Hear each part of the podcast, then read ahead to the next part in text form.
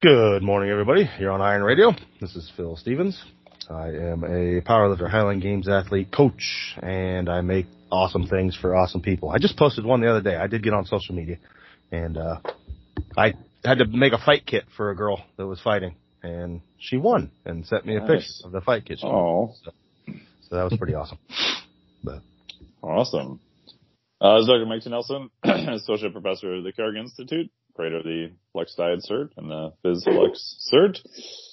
And yeah, leaving for Texas on Wednesday. We'll be gone for a while. This is Coach Jerell out of the only strength guild gym in country right now in Kansas City. Weightlifting. Uh, I'm actually 100% out of powerlifting now. I passed the last powerlifting inquiry on. So weightlifting, still got some, I guess still got a strongman and then, uh, just all around strength and condition. Sweet. Cool. Nice. We got Lonnie. Lonnie. I am, yeah, Lonnie Lowery. I, what am I? Food scientist, um, nutrition industry consultant, part-time faculty, former competitive bodybuilder, that sort of thing. I missed you at the, the uh, Arnold, Lonnie. What about the Arnold? But I missed you at the Arnold. Oh. It yeah. smaller than normal. I know. I, I was sick as hell. I I don't know what was wrong with me. Ugh. Not good. You didn't because I know uh, Corey was down there too, Corey Van Wyk, and I wanted to hook up with him. I think I ran into Corey. I yeah, and I was just devastated. I don't know. Yeah. One of those things that you talk about, Phil. One of those conditions. Yep. yep. I know those conditions. So, Oh, but no, that was disappointing because of the SWIS thing and all that, right? I, yeah. I just, I at least wanted to walk in the lobby and say hi to a few people. I don't know. I heard the SWIS is coming back to Ohio. They haven't officially announced it, but I hear it is. So that'll be fun. Yeah. So, That's the rumor I heard too, but no date yet. Yeah. So we'll see. I want to give. Has it, go ahead. Oh, I was going to say, has has it been continuous since back in the old days? I mean, the I, I spoke at SWIS in like oh one or it, something. It stopped for two years, 2020 and 2021, I think. Yeah. Everything else, huh? Yeah. And then they just, as far as I know, they had to move it to, uh, Ohio because people just still can't get into Canada freely. Yeah. So mm-hmm. they're like, well, you gotta move, you know, if we want to keep going. Well, Columbus is a good location. I yeah, yeah, I think that's well, great. It worked out well. I just don't know how the attendance was compared to normal, but, uh, I don't know. There were a lot of people there. I'll go again. I'll, I'll MC again. That was fun. oh, nice. So, and just announce people and count time. That was, I'm, I'm all game for it, Dave, if you're listening. So. yeah, it's, that's always been fun. That's been one of my favorite events to, to go to. I'm just, I got to speak in Connecticut October 21st to the 22nd. And I'm afraid SWIS is going to be that same weekend. I'm like, nope, but maybe not. Yeah, maybe you'll get lucky. I was going to give a shout out to my client Jennifer Bates. She had a strongman competition over the weekend. She swept every event, took first in everything, and earned her way to nationals yet again. Nice. So, so, awesome. And did it early. So we have all the way until October to train for nationals. She's like, I'm done. We're just training for that. oh, nice. So, yeah. All that. So she, she yeah, wanted to get one in early. So. Congrats to her. Yep. Yeah. Fun times. And then Jerell was gone. The reason he was gone was he was at USAW Masters Nationals, I do believe. Tell us about that.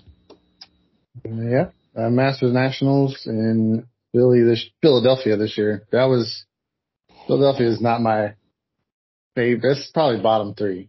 Dude, you should have you're going. I could have lined the whole team up with like Chiefs gear to wear all around Philly. That would have been. Oh, yeah. I mean, I mean, we had some, we were, you know, walking around, but I mean, I don't know. Philly, Philly's bottom three. It's not the bot, like, I'd have to say my low, my low two are Salt Lake City and Detroit. Detroit's my, bad. That's, those are my bad. Uh, but yeah, Masters Nationals, we had, uh, three girls competing. Um, I had Erica, so Erica and two Jesses. Um, Erica, she, we, well, she won. We had the the whole thing wrapped up pretty much after the first snatch, but, um, she also broke an American record in the snatch at 83 kilos. Um, so it was, it was an alright meet for her, but she was kind of injured, so we didn't really get like our best weights on the bar. Um,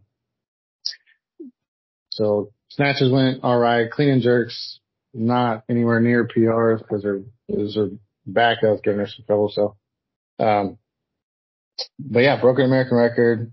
I think she took silver on clean and jerk, but I think we had the, had that total by like 11 kilos or something. So, um, she's national champ again. So last year she was a national champion and then so she's back to back national champion. Uh, little Jess, uh, Jess Cruz, she, this is her second national meet and she hit some PR. She still got like some weightlifting growing to do where she's like, she's still like nervous about PR weights on the platform. So I actually made her hit her current PR twice in the back because it was some long weights. So her current PR was like 55. So I made her hit that twice in the back and then hit 56. Uh, just missed at 58, 59. Mm. I, I don't know where she finished up total wise in terms of like the, um, place, placements or whatever. Clean and jerks went well. Just missed on the press out for a PR on that. I'm not sure exactly where she placed. I can't remember. Um, and then the other Jess on Sunday, she, no records, but, um, another national champion. She swept golds on all three. So, so gold snatch, gold clean jerk, gold total. Um, and that was kind of a prep meet for us going into nationals this July. Gotcha. Like a good weight for that. So yeah, two national champions, two out of three lifters, two of them national champions. So it was just a good time. Erica's gonna have to go after Tom Brady's record. She's got two now. She just needs uh, like six more. So yeah, I, I mean, um, well, we'll see. She's moving, so she's moving to Seattle oh, soon, that's not good. but she's still gonna train, train with us. So we'll see. That's what they all say. That's what they all Yeah. say. I know. I know. Then she'll So, yeah, but- the kitchen and cook food. So. Yeah. But, But yeah, uh, it was a good meet. I, um, I think we only missed a few lifts in total. I know, I mean, the other Jess was upset. We, so she won snatch on her opener and then missed, missed her, le- her next two. Uh, kind of some narrow misses, but I think her elbow was kind of bothering her a little bit. She's disappointed about that. But other than that, I mean, I think we maybe missed three lifts out of the three of them, three or four. So wasn't a bad day um, or a bad weekend for us. Weird, weird kind of area. We were in it's King of Prussia. King of Prussia is just, I guess it's just outside of Philly, Philly suburb or whatever, at a casino. And then I got to catch up with my daughter, so that was cool. But again, it was like she's 14, and we're like, oh yeah, drop her off at the casino. And then we'll do some, you know, do some Yeah. weightlifting.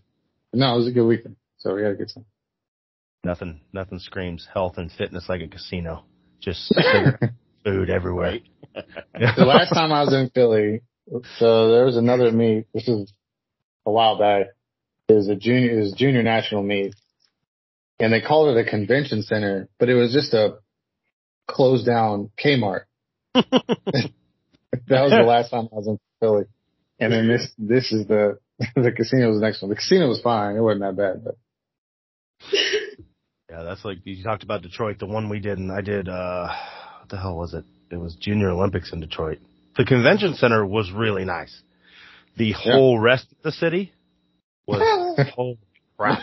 it Yeah. was bad. They have some nice buildings. Like the bad thing is they had Yeah. really nice buildings for sale.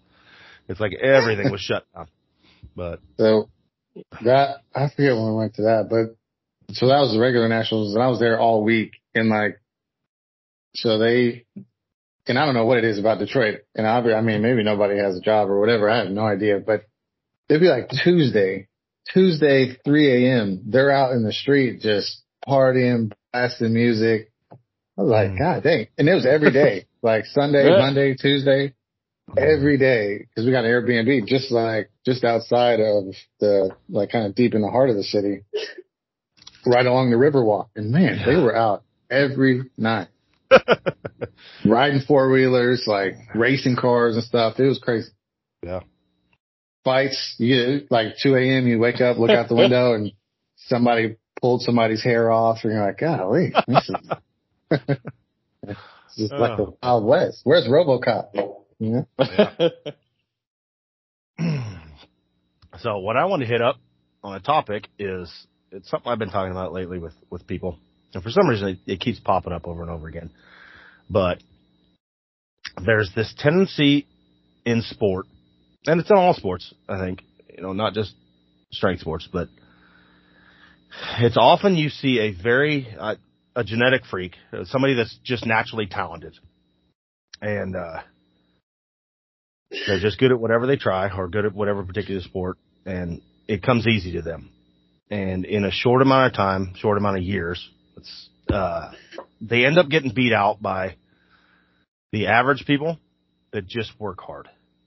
And a lot of it is because basically these super talented people, and I've seen it numerous times, they, it's like they come up, they're, they're a flash in the pan, they're killing it, and everything comes easy to them. And then at a certain point, inevitably, it gets hard.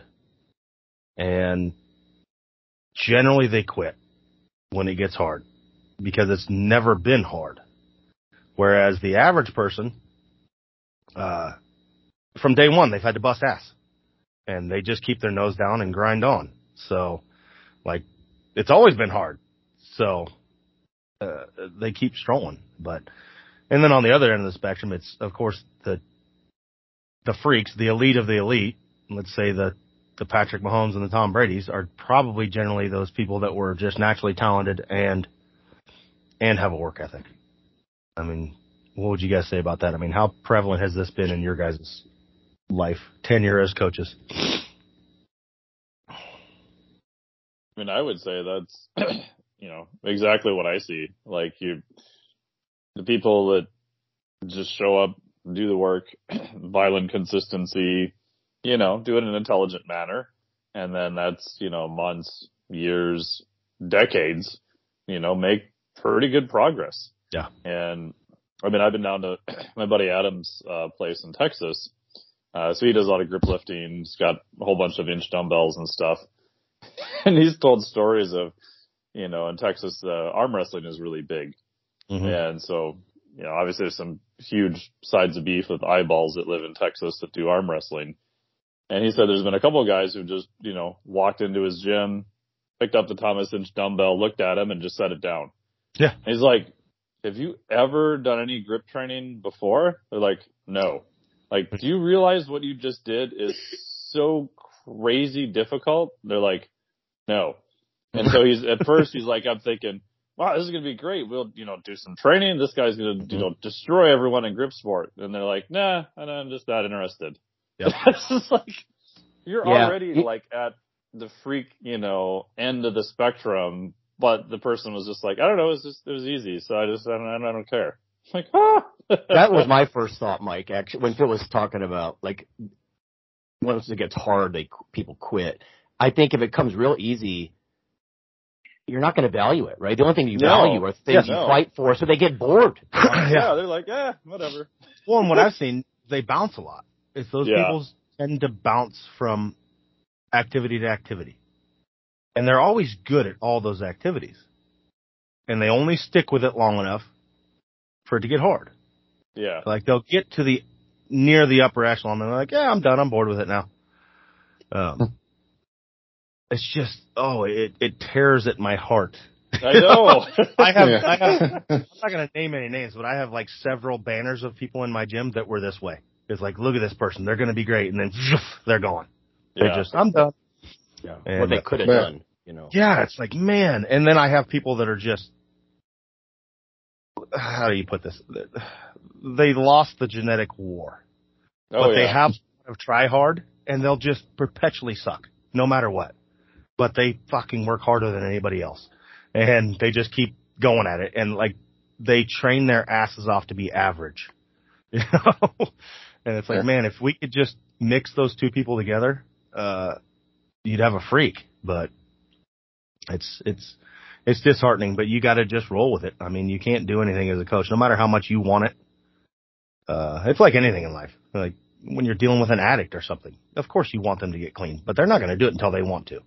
Right. And I don't know, I don't know if there's a way to instill that fight. Um, on the other end of the spectrum, you, you know, Jim talks about the whole discipline over motivation a lot. Um, the discipline's more important. But if you look at like, if you look at people that make it, let's say in the big three sports, baseball, basketball, football, like it's a lot of, a lot of inner city kids that were poor. Yeah. And if you look at the reasoning behind that, like, of course they have discipline, but their motivation pushes that discipline. oh yeah. Like they are motiv- motivated to get the fuck out of the ghetto, you know, and that's their way out. I mean, it's just the truth. And when you have a massive amount of, I'm just, what I'm getting at here is the argument that a lot of discipline can be fueled by motivation, in my opinion. yes. Like a, a, a shit ton of motivation makes having a lot of discipline easy when those days get hard. You know, so I think it's a, a bit of both. I'm not saying when there's wrong. You need that discipline. You need to just, there's days, you know, I talk to this about with my kids. There's many days that I don't want to go to the gym. But you just put your head down and go. Cause I know even that subpar day is better than no day. Uh, as Yeah. long as there's no injury, you know. So like last week, I was up till 3.30 in the morning at a frickin' concert. But I went in and I squatted. Was it great? Hell no. But I got it. I got done Well- what I needed done. I would add, well, I had this question, I guess, pose it in terms of, and part of it's because I watched, I was watching like a little YouTube documentary thing about Randy Johnson and like the culture of sports now and how quickly you kind of get thrown to the side, like almost leaves out a lot of the late developers who end up being really, really good, you know, cause Randy Johnson initially, like he had a fastball and then he was out of control. And I mean, he didn't really pop until like, like, I don't even know, it was like closer to like his late twenties, almost like close to 30. Mm-hmm. And then he was really good, you know, like he was one of the greatest of all time at the end of Yeah. it. You know, but he's, so he's a late developer. I think Kobe talked about this a little bit, although he went to NBA out of high school, but he talked about coming back from, so moving back from Europe to here, he was like, Oh, I was behind everyone athletically. You know, they're jumping higher. They're all dunking and doing stuff. And he's like, all right, gotta, you know, catch up. Obviously Kobe's a little bit different in that he was, I don't even know if, yes, motivated, you know, maybe motivated to prove something, but at the very least, like curious, like curious Yeah. to see how good he could be. And I think that curiosity is almost dead in like most, most sports because every, like the people you see excelling, I mean, look how much they do on social media. And it's like, Yeah. if you're not good immediately, it's like they're out, you know what I mean? Like it's, it's like they're out. Not only are they out, the coaches even kind of are out on you. Like they're like, they're already working with the, whatever the kids who are showing right now or whatever. Yeah. You know, that's So, a like, good leaves point, those- Jerell. Late developers behind. It- in my opinion, this is my bias, I guess, but in muscle sports, strength sports, it's not just for the 20 year olds. Mm-hmm. You know what I mean? A lot of the qualities that I think make you kick ass in something like bodybuilding, and I got to think powerlifting, so long as you don't get hurt, they start to show up. People start to really peak in their 30s and 40s. This is not a Uh-huh. game for 23 year olds, and that takes a lot of time. And time says, you know, you better go to the gym after the concert. You know, Yeah. you, you got to have the discipline Yeah. to show up and do this kind of stuff. Well, and it also brings the point of I think, like we always talk about the the uprise and the change in powerlifting and weightlifting. Like today, there's arguably more people doing it than ever before. But there's also, I would say, no more the amount of people reaching a super high level. And it's because those sports have become more popular. So there's a ton, like powerlifting, the only people that used to do it were serious about it. There'd be like 27 people in your state. You know, they'd have trouble filling up a meet, but everybody that showed up was a fucking monster. You know, and now it's popular. So 97% of people that show up are just doing it to get clicks and to do the cool thing. God and you me. still have the 3% that are just, they're literally doing it because they love the sport. And that's what I think has changed the most. And that's like, I love that powerlifting is bigger than it was before and weightlifting.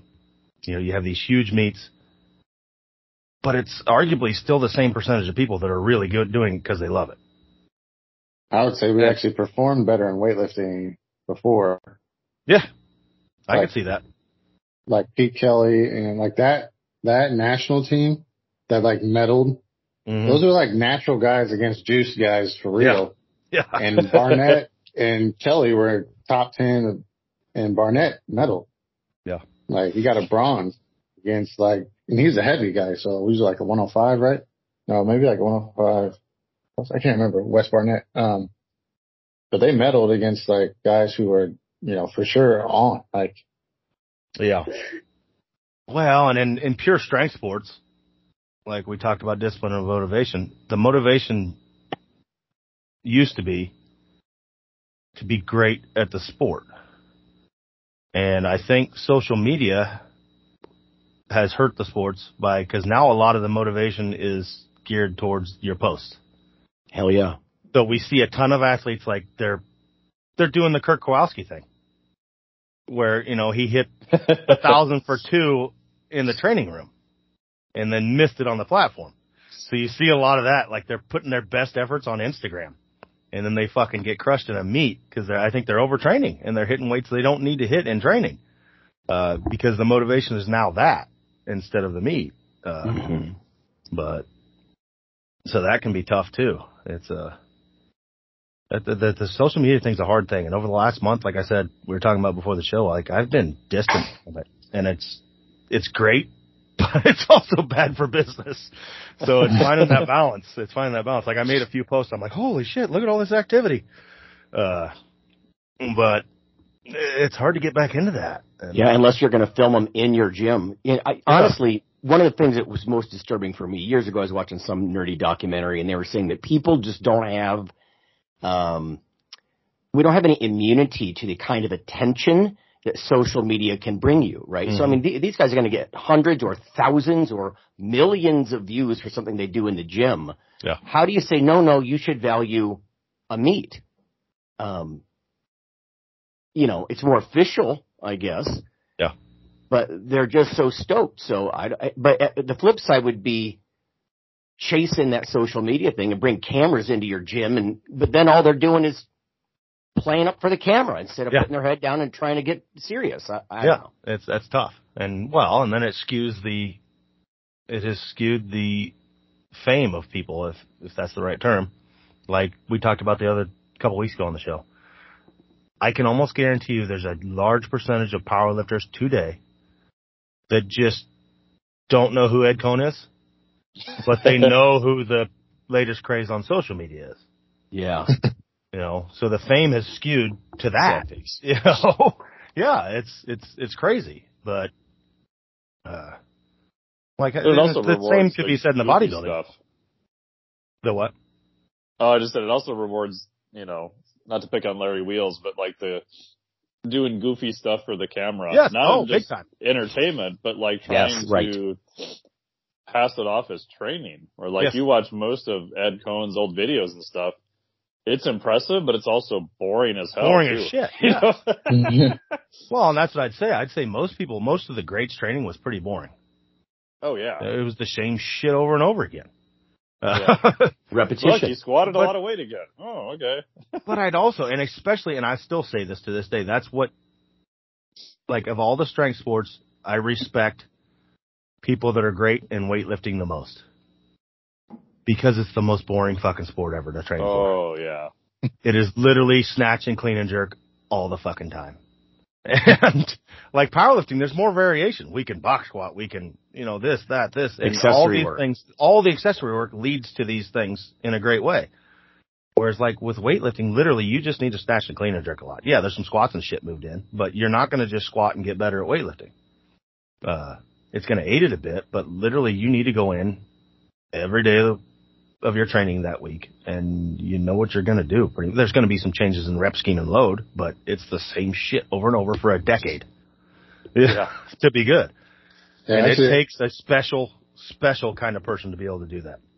That's a interesting one. Just because this last training cycle, I actually wrote it as like, I mean, kind of like an old, I don't even say old, but just like a, you know, more Eastern European training cycle where mm-hmm. it's just a ton of reps between, and it works. This has probably been the best. Like, like all my lifters feel the best and are hitting their best weights, even on the platform. And we're not taking heavy weights in training, which is mm-hmm. like, that's hard to do with most, most yes. teams or whatever. But, and I, I looked at it a couple of the weeks, you know, last week, just kind of reviewing stuff, but in like the Eastern European, and I, I'll never forget, uh, who was the 105, um, girl, 105 plus girl, Tatiana? Remember she was like, yeah, she was right. one of the smaller ones, but she was like, she, she could beat the American, she could have won American Open Nationals at 105 as, as a girl at the time, but like her coach said she never missed a weight in training. Mm-hmm. And it literally just has to do with that. They program appropriate percentages all the time. But again, the pushback towards me, and I, I, actually prefer that kind of program where it's like you're working on details all the time, but is that's boring. Like that's way too boring.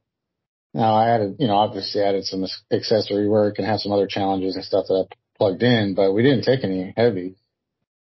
But yeah, I mean, just the idea of like not going for a max on a complex or something like that, or not being entertained in the training process is such a hard fight for, well, any of the weightlifters that kind of get on the team, especially if they come from CrossFit, where it's like you can just, I mean, you're never good at anything, right? So you're always like technically every training session is you're learning, quote unquote, learning something new, but you go to weightlifting, it's like you're just going to suck at the same thing every day until, you know, you kind of breach the surface as we were able to do this last weekend. But yeah, it's that 70 to, or really 70 to 85% range, just hammering weights at that.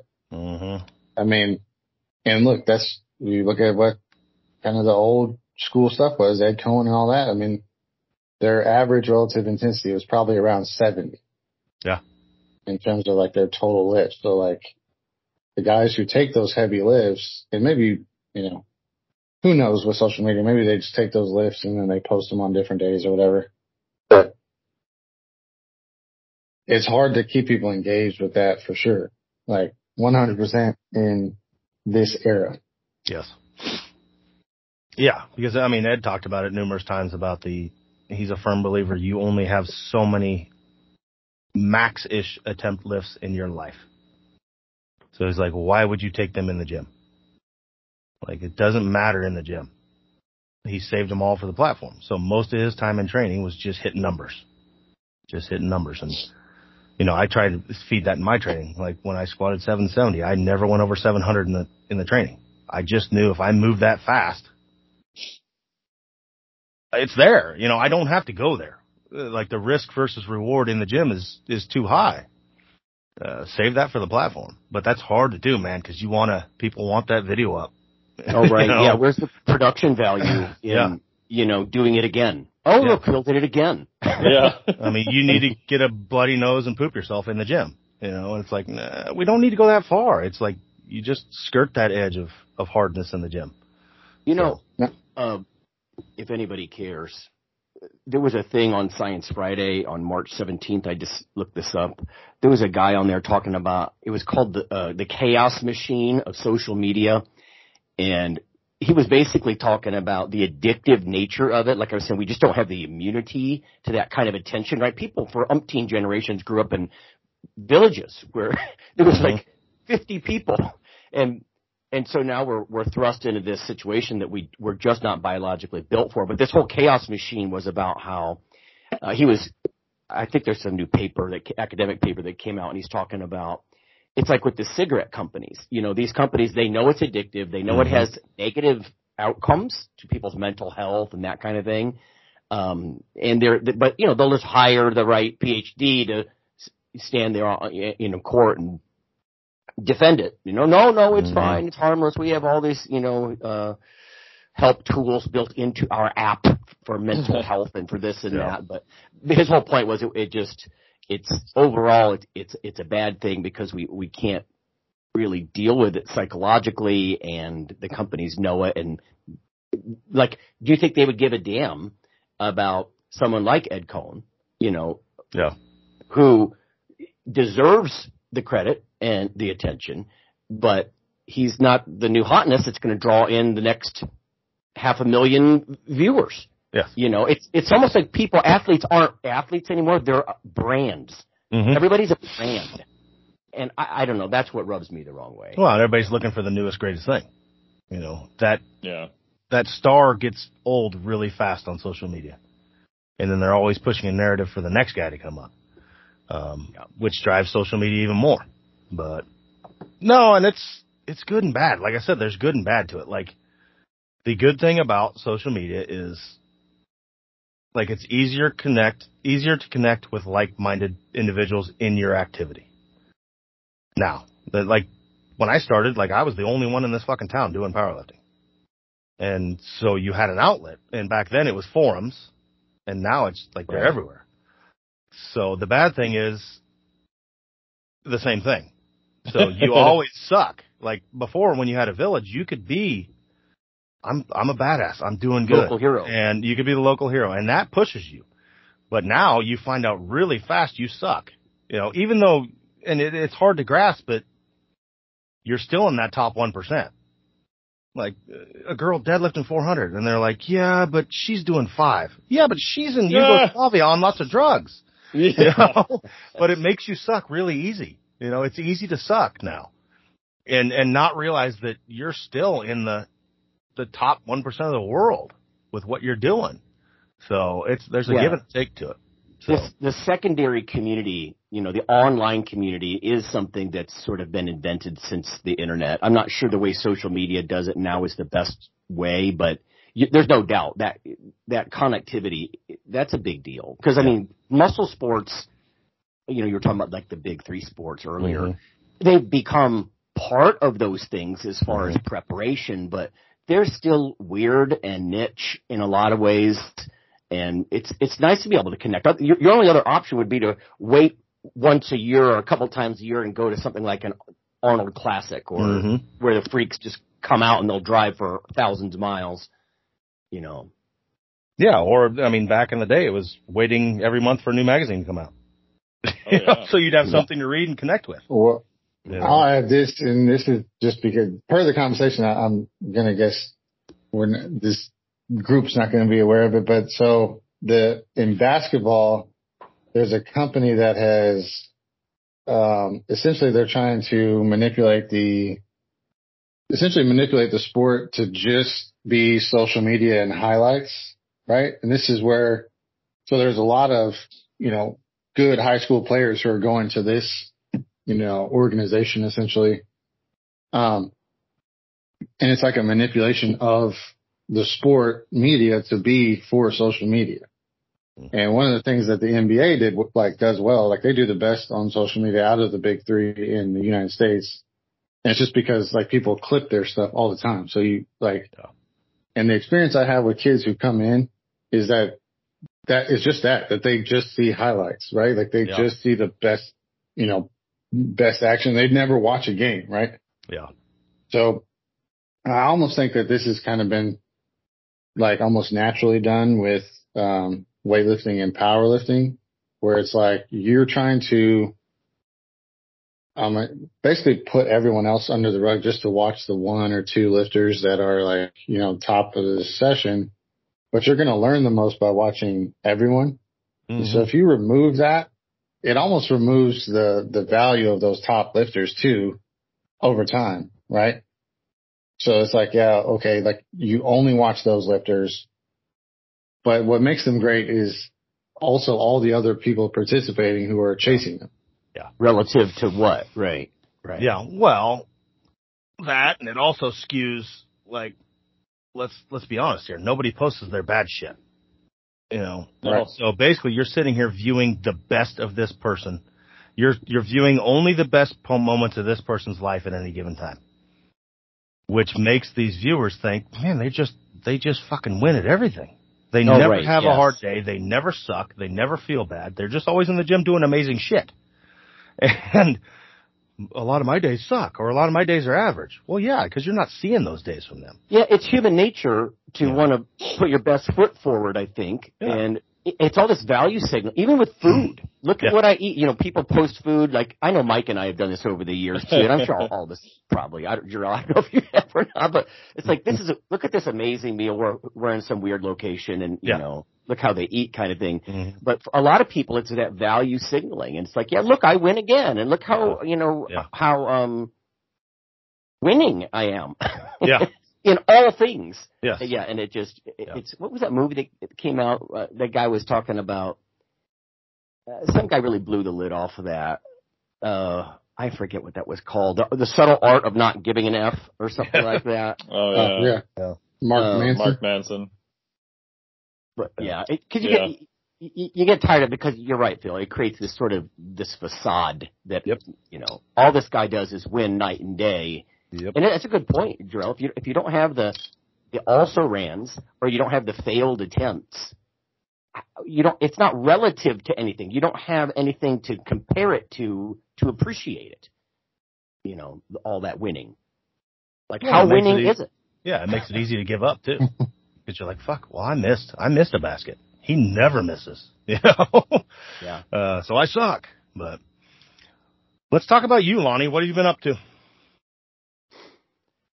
Oh, Anything amazing? Well, yeah, well, doing some consulting in the corporate world, and uh, Mike's heard the belly aching about. I'm still adjunct teaching, you know, just online teaching and stuff like Yep. that. But um, yeah, um, because my schedule is so weird with with the consulting. Actually, I'm able to actually do podcasting and stuff now that I wasn't able to do before because you know Mike knows what this is like. But when you work in a corporate environment, they kind of own you.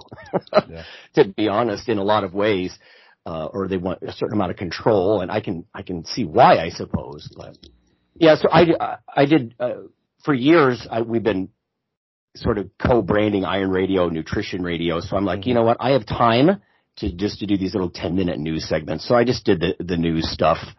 Um, the good news is I've got a server and enough space on it, then I can do something like take this episode or you know once a month um, take whatever you, you guys like from Iron Radio and pump it through like yet another channel. You know what I mean? Like another network because we are all so bad. At least, I mean, I feel that. I know Phil, you were just saying that about how so bad about social media. So it's like you know what? I I can release bonus episodes or do a different uh, thing just so it starts showing up again on iTunes and that kind of stuff. Because if you're not chasing a lot of this stuff, and I'm not, I, these marketing materials I've been looking at, you really need to pay TikTok influencers or create contests to get them to push your content. And I'm like, no, Mhm. hard No. no, Not hard no.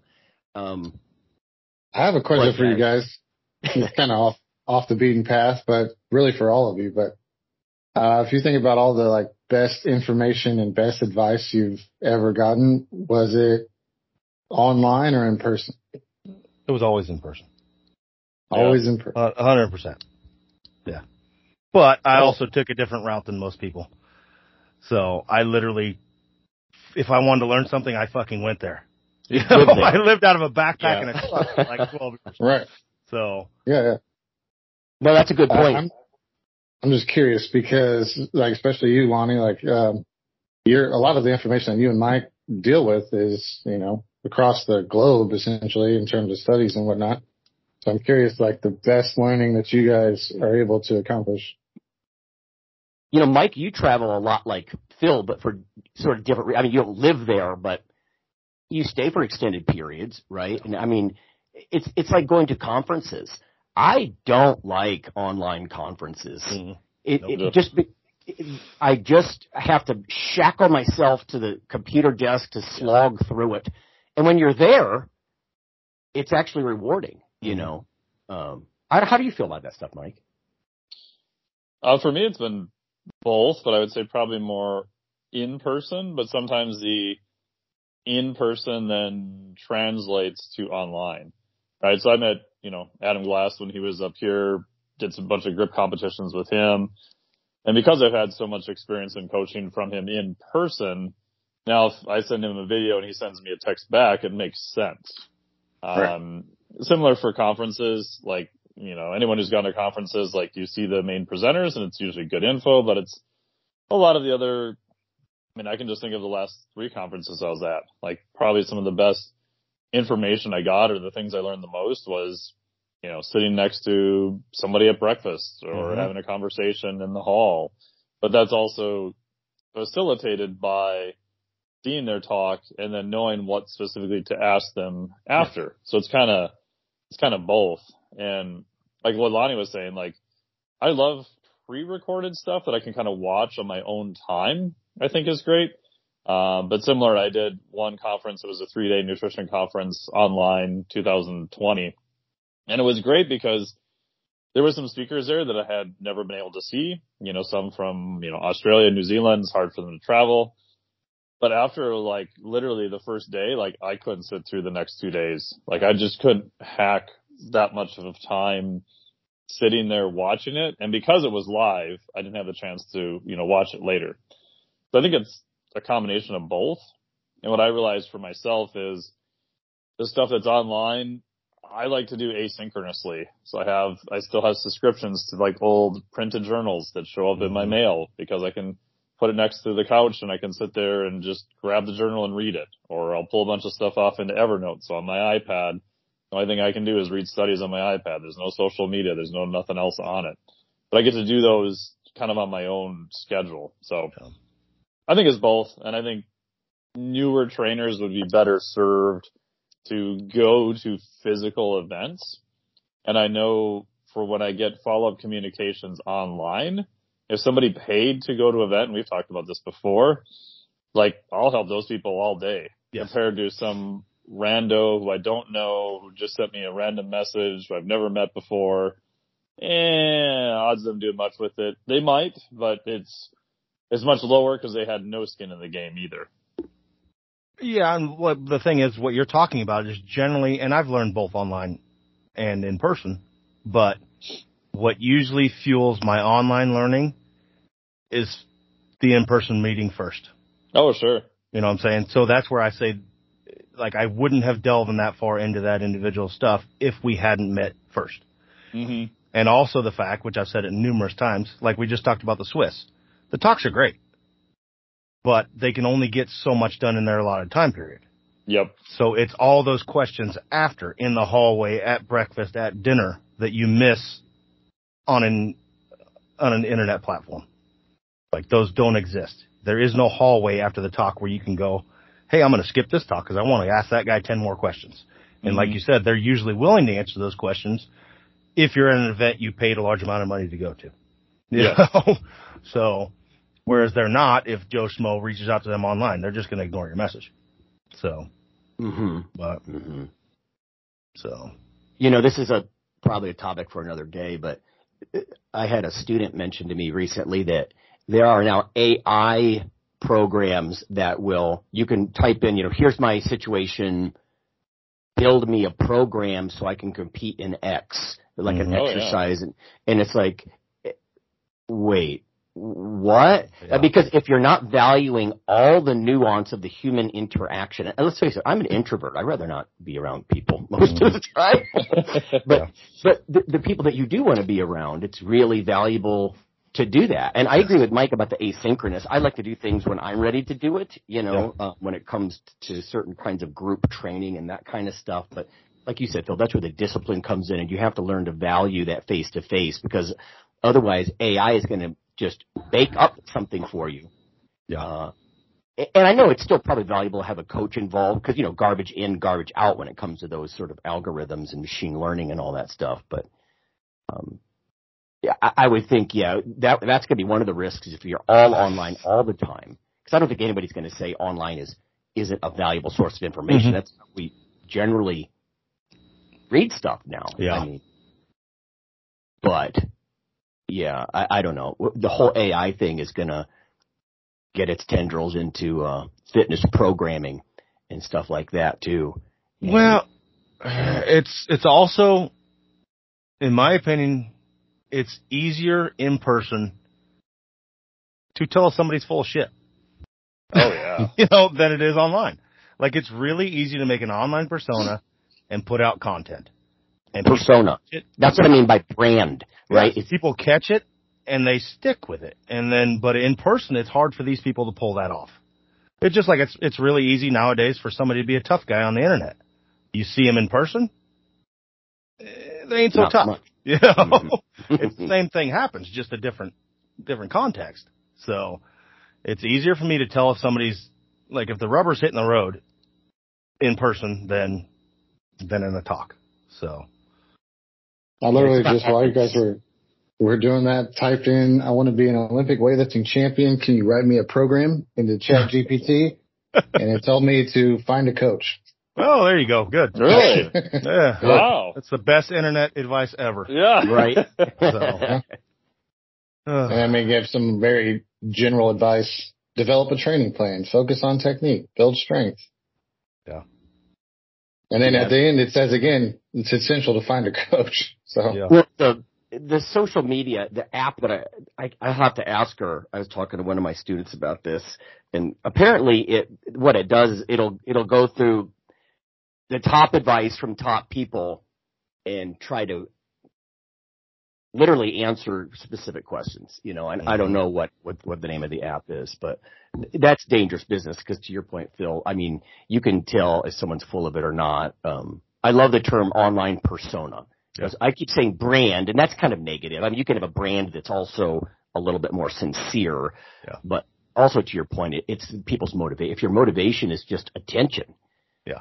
uh, that's that you could pick up on something like that. I would think in person. Easily. So I don't know. We'll Yeah. see. Five years from Yeah. now, we'll see what AI is doing to nutrition and, and to with uh, training programs. Because if it can farm every journal, every editorial, every Iron Radio episode, you Mhm. know, what's what's that going to mean? It's going to be weird. I Yeah. don't know.